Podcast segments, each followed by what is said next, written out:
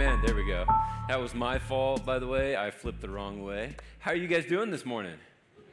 So I was sitting on the front row looking at Risa and having flashbacks to my jun- junior high years in the you know early 90s with her outfit and her like baggy jeans. I was like, it's it's just blows my mind uh, the fashions these days because it just like takes me back to listening to, to Nirvana and you know, watching friends on TV. And, and, and, so hopefully you relate to that when you see Rice up here or uh, some of the styles today. You know, I've really enjoyed this series of Church Is. It's been challenging, it's been enlightening, it's been uplifting. Um, and I hope that you've experienced that too. And I just want to give a shout out to Pastor Lucy, who did a phenomenal job last week. Can we give her a round of applause? You know, one, it's not, it's not easy to run a kids ministry and then be in here and preach at the same time. That takes incredible leadership on her part, but even more so to step into a space and last week and talk about the enduring church and how God prunes his church and really um, stand up here and apologize for maybe some of the hurt and the brokenness you've experienced through church leadership, through the organizational church, through the body of Christ takes a lot of humility um, and knowing her story and the journey that she's been on and some of the hurt she's experienced, it takes a lot of vulnerability to, to share that way. And so um, I thought that was a phenomenal message. Um, on, and so if you didn't hear it and you weren't here last week, I encourage you to go online and check that out. We're going to be in Psalms 133 this morning. That's going to be kind of our, our pillar verse, our vision statement. What I encourage you to do, and I'll do this every time I preach, is to bring your word, word to church.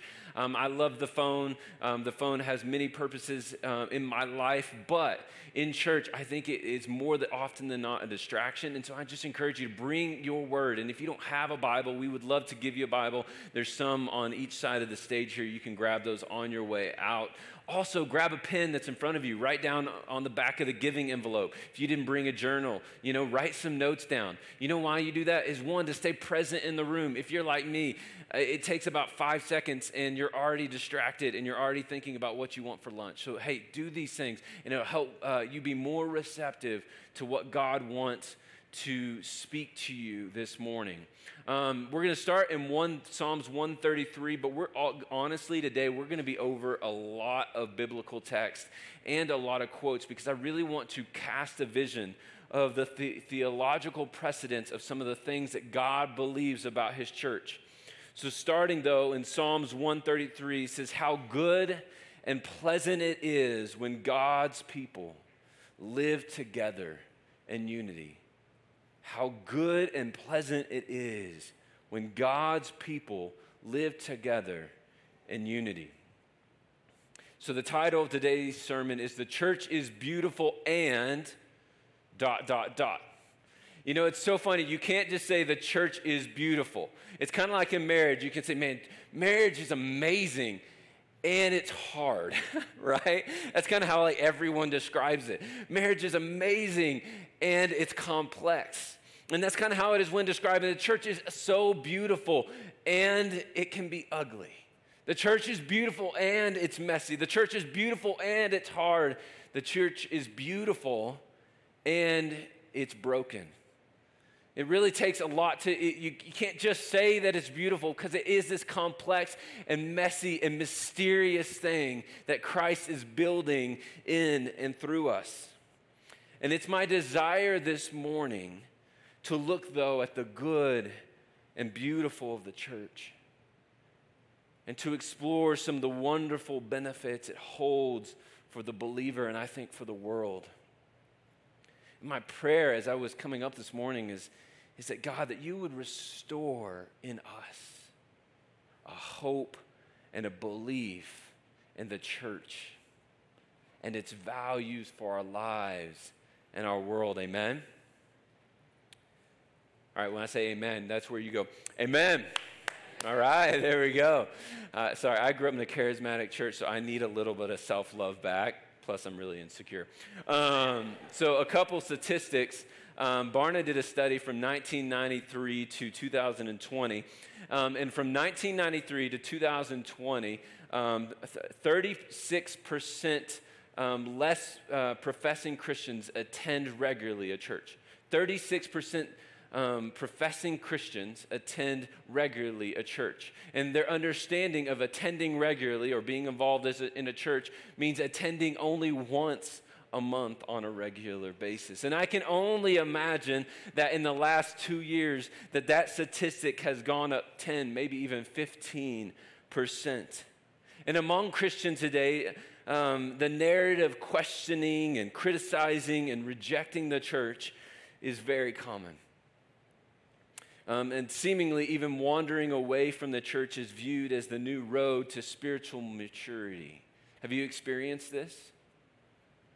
People of all generations are struggling to look at the church and its lackluster appearance and its glaring fault flaws.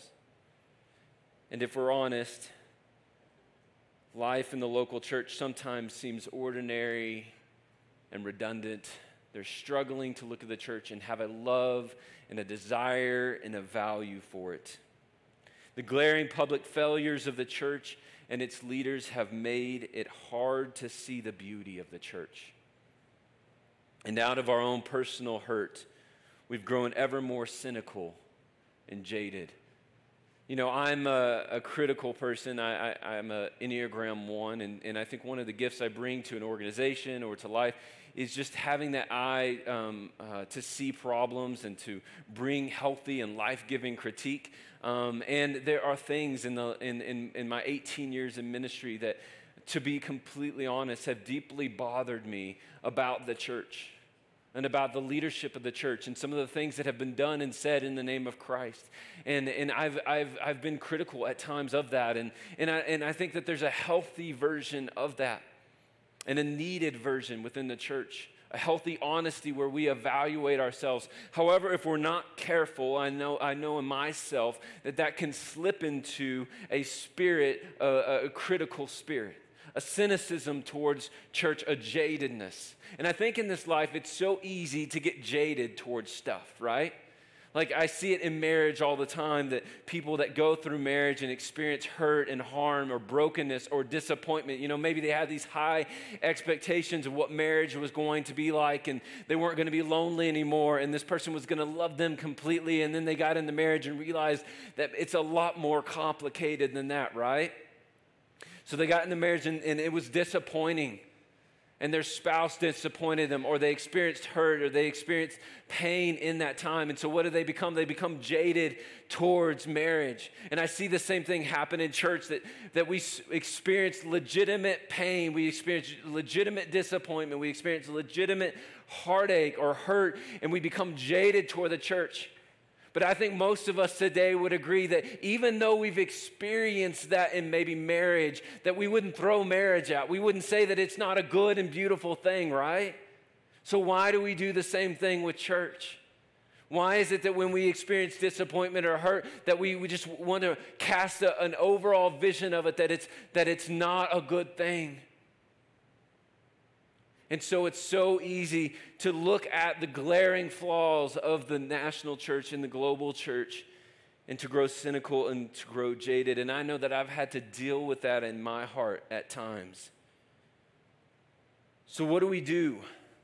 What do we do when the local church appears maybe unremarkable, flawed? How do we delight? And belonging in the ecclesia, the, the called out ones, the people of God, the family of God. And I think an even more pressing question today is how do we pass on a love for the church to the generation that will follow us? Because to be honest, I don't know if it is being. See, at first glance, the house of God is unremarkable. It's a regular gathering of ordinary people committed to largely an invisible and unmeasurable mission. We are plain and ordinary, and some of you are extremely good looking. The rest of us are very average, um, including myself in that. Some of us are incredibly gifted, and some of us are not. We sing slightly off key and we can't always clearly articulate the faith we even profess. Anyone, if they spend any time in the church, will see the diversity of opinions and personalities, political views, and parenting styles that often cause contention. And that, that even our most mature believers at times get caught up in petty quarrels and gossiping and living apathetically in the faith. And yet, I would strongly encourage us today that the church has more beauty and more value than we can see. There is more here than meets the eye. There's more in the church than meets the eye. And I love that saying. I don't know why. I don't use it a lot, but more than, more than meets the eye. Um, and it takes me back to kind of high school and college years, or actually when I first moved to Denver, because people would say, Hey, where are you from?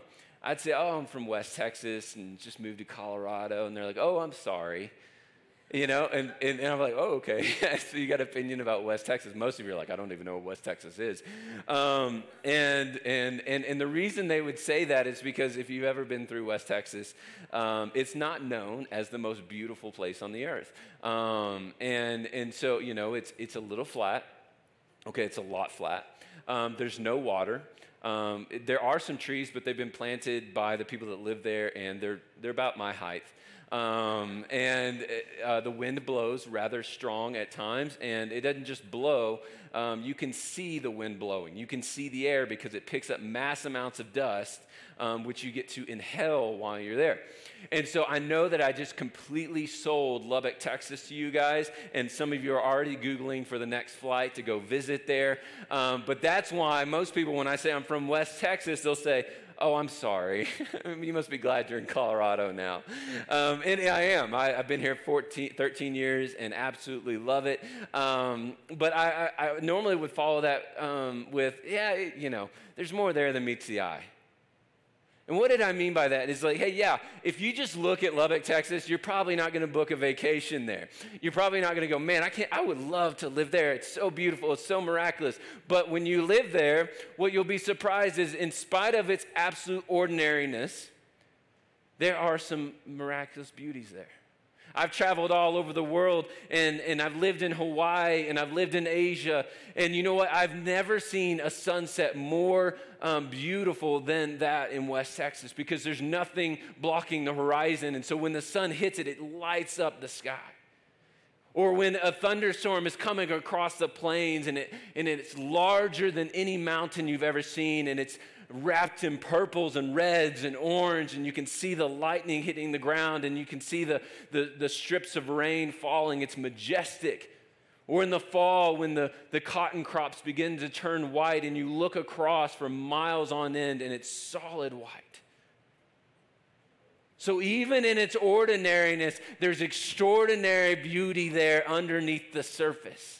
There's more there than meets the eye. And I think the same to be true about the church that if we looked at it on the, the base level, we might go, oh, it's not extraordinary. It's incredibly ordinary.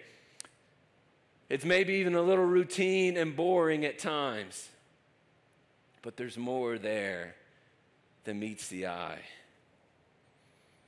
The Bible proclaims that the church, listen to these words, that the church is a radiant bride a spiritual house made with living stones, a pillar of truth, the very body of Christ Himself. What profound and strong words the word uses to describe the ecclesia, the church.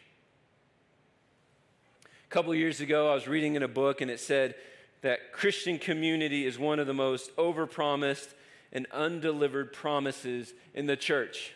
And I remember as a 20 something, I was extra cynical back then. You know, something about being in your 20s, you're just a little bit more cynical than you are in your 30s. Maybe it's a little bit more life that beats you down. Sorry if you're in your 20s.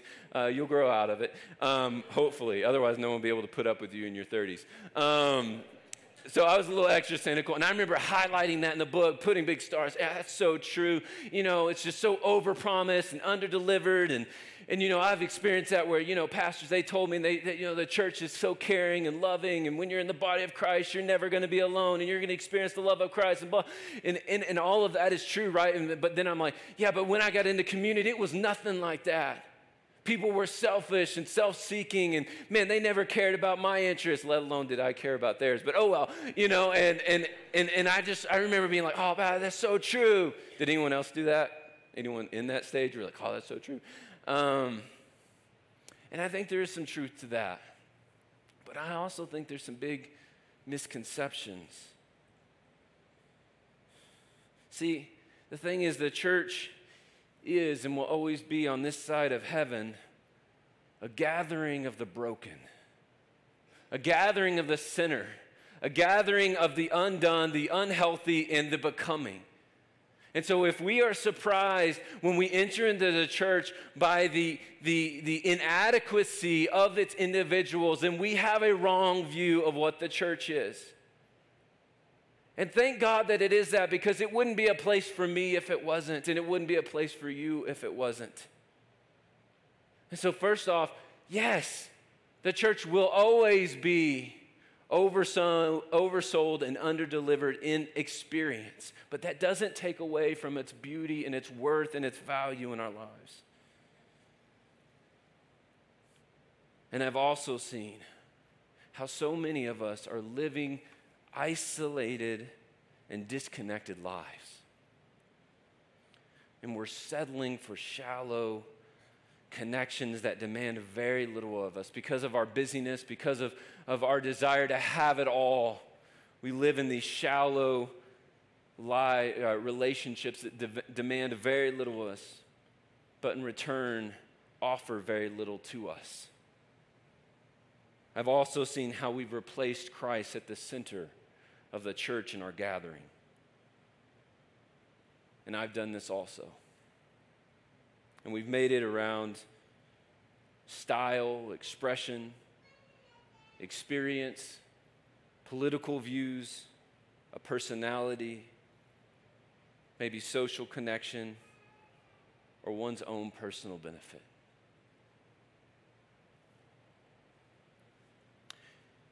I think of G.K. Chesterton's words when he said, The Christian ideal has not been tried and found wanting. Rather, it has been found difficult and thus left untried. And I think Christianity currently are suffering from a rather low view of the visible church. A low, um, what they would call a low ecclesiology. And this is what that is. To have a low ecclesiology means to not hold to the hold the value of the not means to not hold the visible church. Let me say that again. To have a low ecclesiology means to not hold a very high value of the visible church.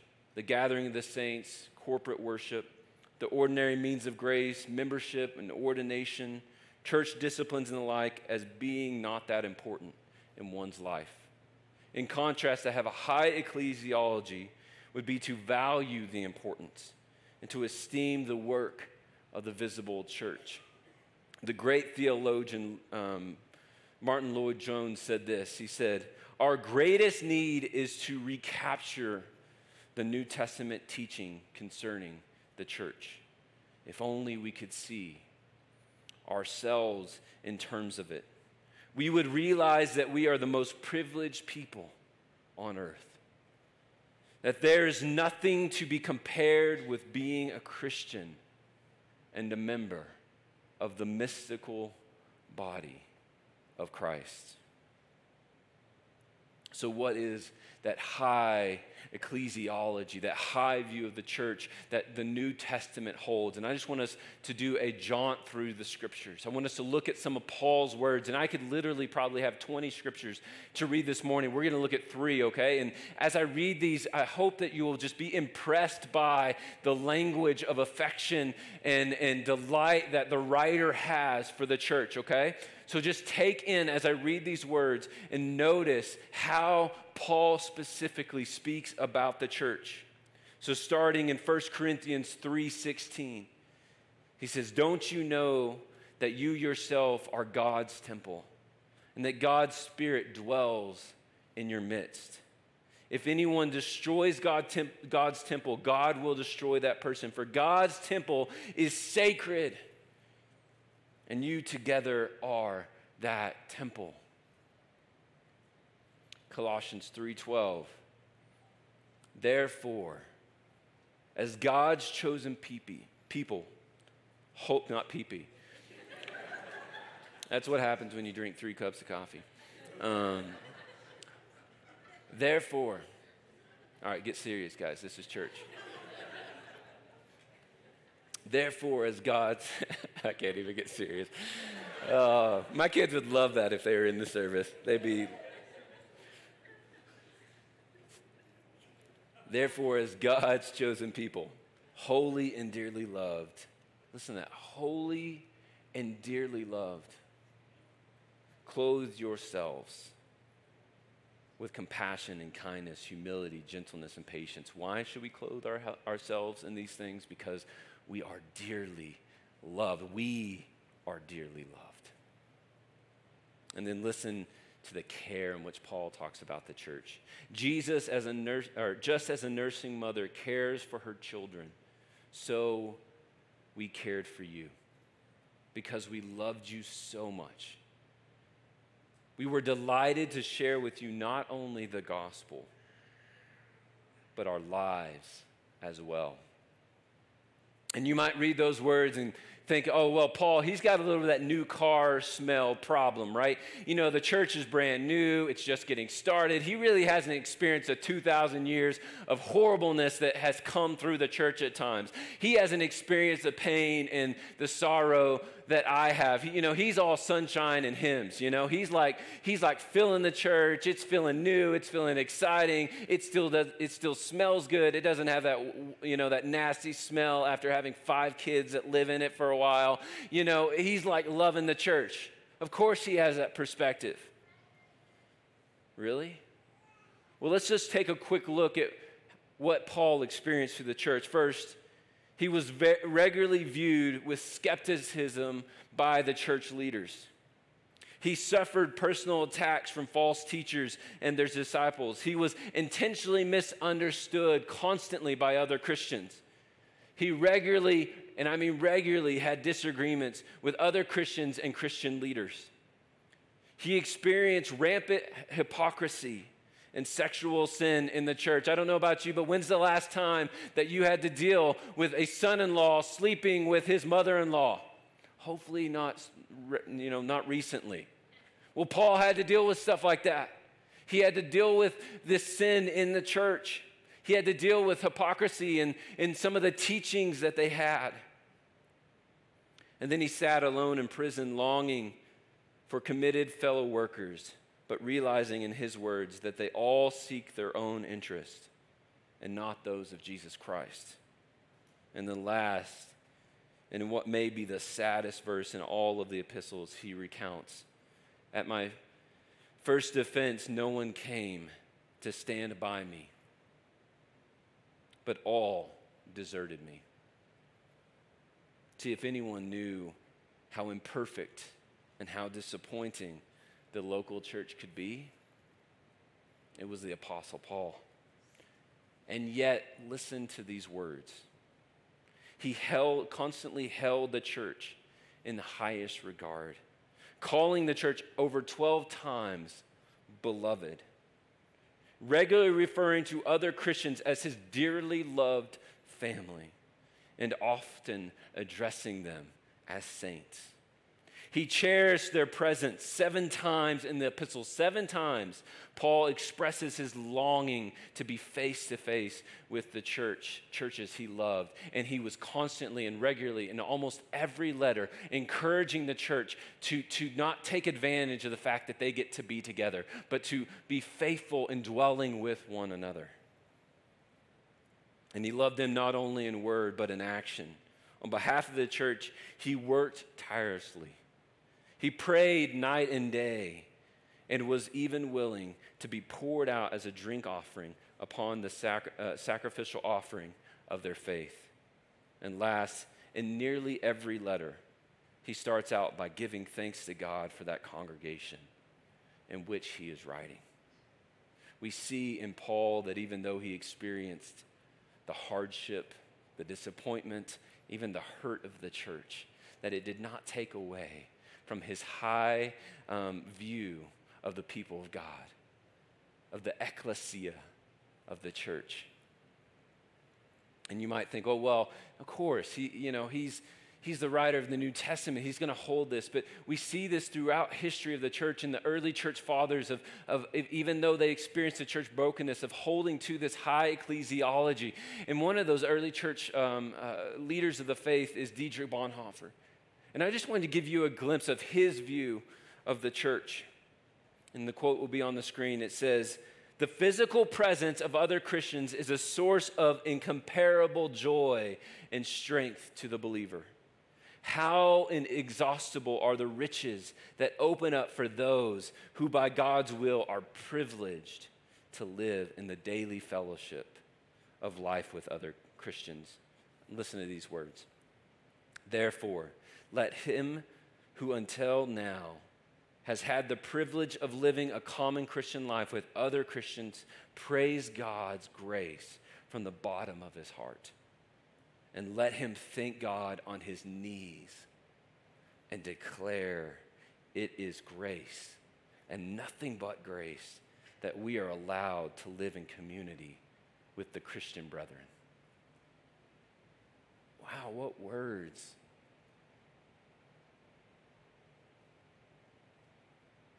And you may think, oh, once again, well, yeah, he hasn't experienced the hurt. He hasn't seen the hypocrisy that I've seen. But let me tell you a little bit about Dietrich Bonhoeffer. He was a pastor in Germany at the rise of the Nazi Party. And he tells a story, and I can't remember what book, book it's in, but of one of his uh, fellow parishes, one of his fellow pastors in the area, had a church that sat next to uh, the railroad tracks. And on Sunday mornings, the, the, the, the train would go by carrying men and women to the concentration camps. And the church would play their music loudly and worship to distract themselves from what was happening right outside their door. They were turning a blind eye to maybe the world's uh, most grievous injustice that has ever happened. See, Dietrich Bonhoeffer eventually would be imprisoned for standing up against what the Nazi party was doing, and he would die there in prison. And this is a man that knew the hypocrisy of the church. This is a man that knew the brokenness of the church. And yet he says, How, uh, how great and, and incomparable are the joys for those that get to dwell together in unity. He had in his heart that, that passage from Psalms 133. So, how do we delight? What is the good and beautiful church in community? I've been dwelling on this passage in Philippians chapter 2, and it says this If you have any encouragement from being united with Christ, if any comfort from his love, if any common sharing in the Spirit, if any tenderness and compassion, then make my joy complete by being like minded and having the same love and being one in spirit and one in mind. And as I was thinking about that passage, I kind of felt the charge of Paul to go, man, do I have any X? Do I have any Y? And what would that be? And as I think back over the years of Sundays in church, see, I grew up in church since I was a baby. Um, my, my, pa- my parents uh, sang on the worship team, so I was there Sunday morning, Sunday night, Wednesday night, and then at worship rehearsals. And so I literally slept in the back row of they used to be not this comfortable, right? They used to be like wooden pews. Um, and I slept in the church. And, and, and through those years, I've seen the brokenness and hardships of the church. I've seen the hurtfulness. There's been times that I've questioned is it worth it? But as I think back over these years of Sunday in church, I can truly say I can see the significant, significance of these experiences. If I have any maturity in the faith, any authentic relationship, any resolve to follow Jesus, it is due in large part to the ordinary and the broken and unextraordinary local church. And I can say that with my whole heart. So I just want to talk about a few ways I've experienced the beauty of the church. One, I have experienced through the church Christ's love. Sure, there's been times where I've experienced the opposite, but I can tell you more often than not, I have seen God's love um, on display through you guys. There have been times I remember when I lost my brother about a year and a half ago, and I was grieving and I was processing this, and I found out in the middle of the night. And before I could even call my friends the next morning, they were there to take my kids so that I could grieve and that I could experience and, and, and, and, and be with my wife. I've seen countless times the church be selfless and go out of their way and love others. I've seen Christ's love expressed through the church. One of the most loving people I know, she's not here today, so she'd be completely embarrassed that I'm highlighting her, is, is Pastor Shanna. That girl loves people. If, if you have received a letter of encouragement from pa- Pastor Shanna, raise your hand. All right, look around. Like, this is just one service. All right, Pastor Shanna is amazing at this. And let me tell you a story about Pastor Shanna. Um, a couple months ago, um, I asked her how her weekend was. She's like, oh, it's really good. We went over to this nursing home. And I'm like, oh, you know, like, what were you doing there? And, and it was the nursing home that we had visited a couple months back as a do good day, as part of her job. Um, but on her own, she saw how much uh, the individuals that were living there would just come alive at the sight of their baby Carter.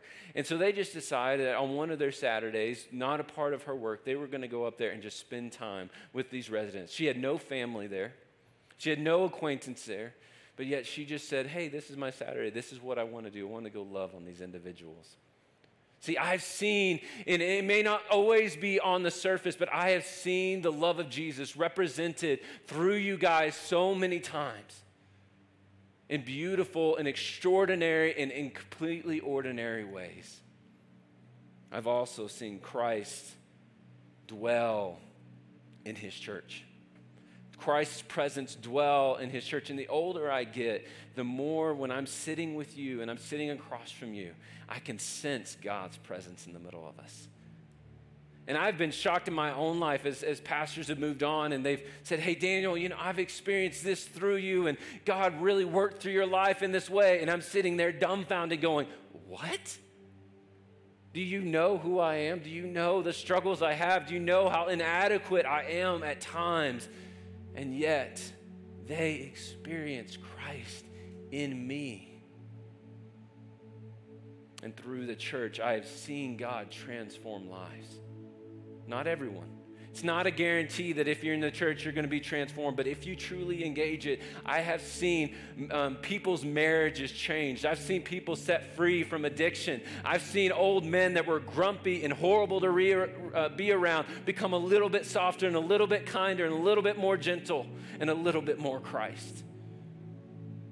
I've seen God change me from a person that had issues with anger brokenness and addiction. And I've seen him make me kinder, and I've seen him make me more patient, and I've seen him make me more loving. Maybe not to the expression that I fully want, but it's coming through the church, through the encouragement and the challenge and the, and the calling out at times, but also the speaking over me who I am in Christ.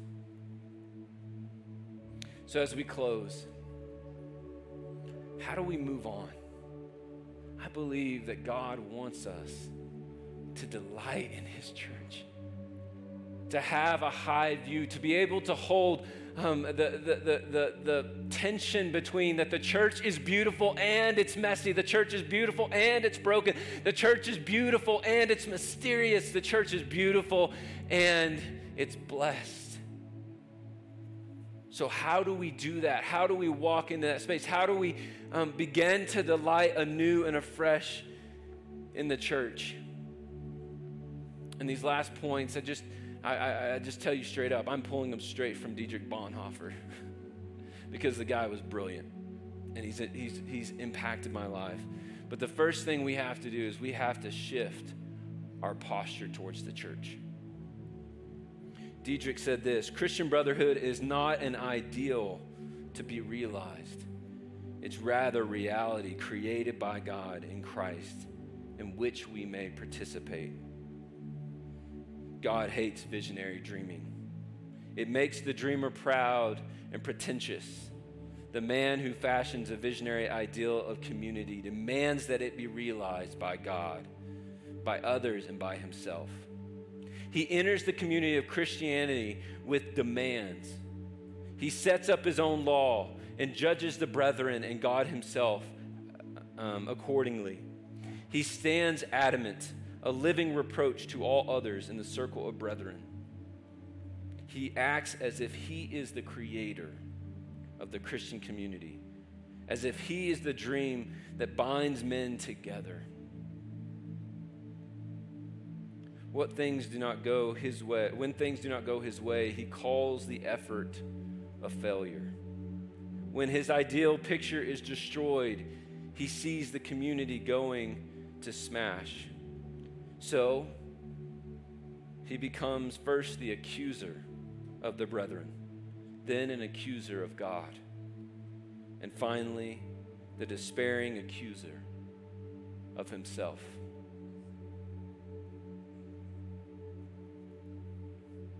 Last week, Lucy stand up here and said, Man, I'm sorry, and I repent for the ways that we have hurt you, for the ways that we have represented Christ inaccurately. But I think today, there's also a space for repenting to say, God, I am sorry for the ways that I have accused your church, that I have placed myself in the seat of the, the, the judge, that I have held the church to my standard rather than your standard. For Christ so loved the church that he gave his life, not when she was beautiful, but when she was broken. He loved her he celebrated her. He called her the radiant bride of Christ, even when she was lost and a sinner. So, God, I'm sorry. I'm sorry for being cynical and jaded towards your church. And I'm sorry for downgrading something that you love so much that you would give your life for it. your radiant bride, Jesus. I'm sorry for the times I've spoken poorly of her. And Lord, I pray that you would give us your vision of the church, your love for the church, because God, we can't do it on our own. We need your love. Amen. So, to delight, to delight in the community, we have to lay down our own wishful ideas and our expectations and demands. And we must learn to change our perspective and our posture and to receive the community of God as a gift. It's not an ideal to be realized, it is a reality that we have the privilege of entering into. You have the privilege. You are a part of the community of God. And then, secondly, we need to shift our perspective and choose to look below the surface and judge and not judge on initial appearances. I think we often miss out on the big things of God has in store for us because cannot see and give thanks for the ordinary daily gifts he has for us. Dietrich said this if we do not give thanks daily for the Christian fellowship in which we have been placed, even when we're there, it's, it's no great experience, no discoverable riches, but much weakness, small faith, and difficulty. If, on the contrary, we only keep complaining to God that everything is so paltry and petty, so far from what we expected, then we hinder God from letting our fellowship grow according to the measure and the riches which we are there for us in Christ Jesus. You know, I spent I've spent eight I've spent my whole life in church, and I can't tell you how much I've been robbed of the blessings and the gift of church because I'm so focused on what's wrong. Have you ever done that in marriage? Like you focus so on so much wrong with your marriage that you cannot even experience the good. You cannot even see the good in your spouse or in yourself because you're so focused on what is, is not right, what is not mature. The same was with the body of Christ. We got to come not with a heart of always just cynicism, but with a heart of gratefulness and thankfulness. And then last, we have to choose to take part. We have to choose to take part. I know that some of you have been hurt. I know that some of you have been disappointed. I've been disappointed. There's been times where I've wondered, is this worth my life? And out of that place, it's easy to kind of step back and keep our distance to continue to kind of have one foot in and one foot out, to, to, to not fully engage and, and commit our lives to Christ and to the, the gathering of believers. And so many of you, so many of you are living as orphans in the body of Christ, even though you have a family that wants to encourage you, that wants to celebrate you, that wants to come alongside of you, and yet you continue to live as desperados of the faith. And I think the invitation from Jesus this morning is step in. Put your reservations aside and take a risk and take a chance and engage anew with the body of Christ. And be open to what God might do through them in this season for you. Amen. Will you stand up? I'm going to pray over you as we go.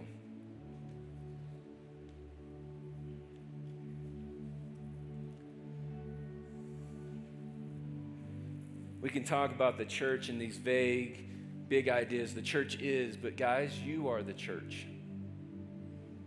And as you leave, know this Christ loves you individually and collectively. We sang earlier, Oh, how he loves us. And I think in our culture, we talk about how he loves me a lot. But if you read the New Testament, majority 90 something percent of all the passages that talk about Christ's love, it's not that Christ loves you because he does, but that's not how he says it.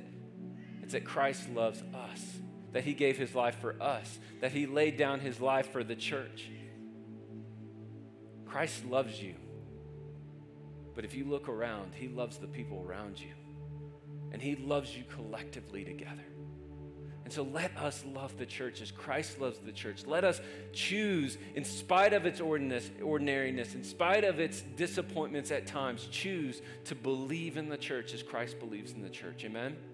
Let me pray over you. Lord Jesus, we just celebrate that you love us, even though we're not always lovely.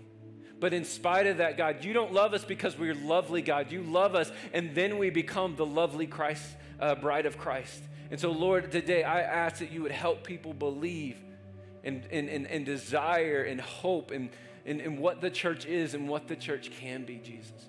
I pray that you would meet them in their pain and their frustration and their discouragement.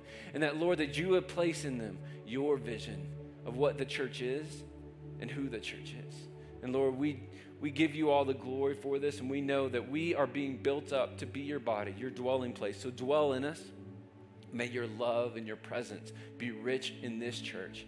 In your name we pray, and together we said, Amen and amen.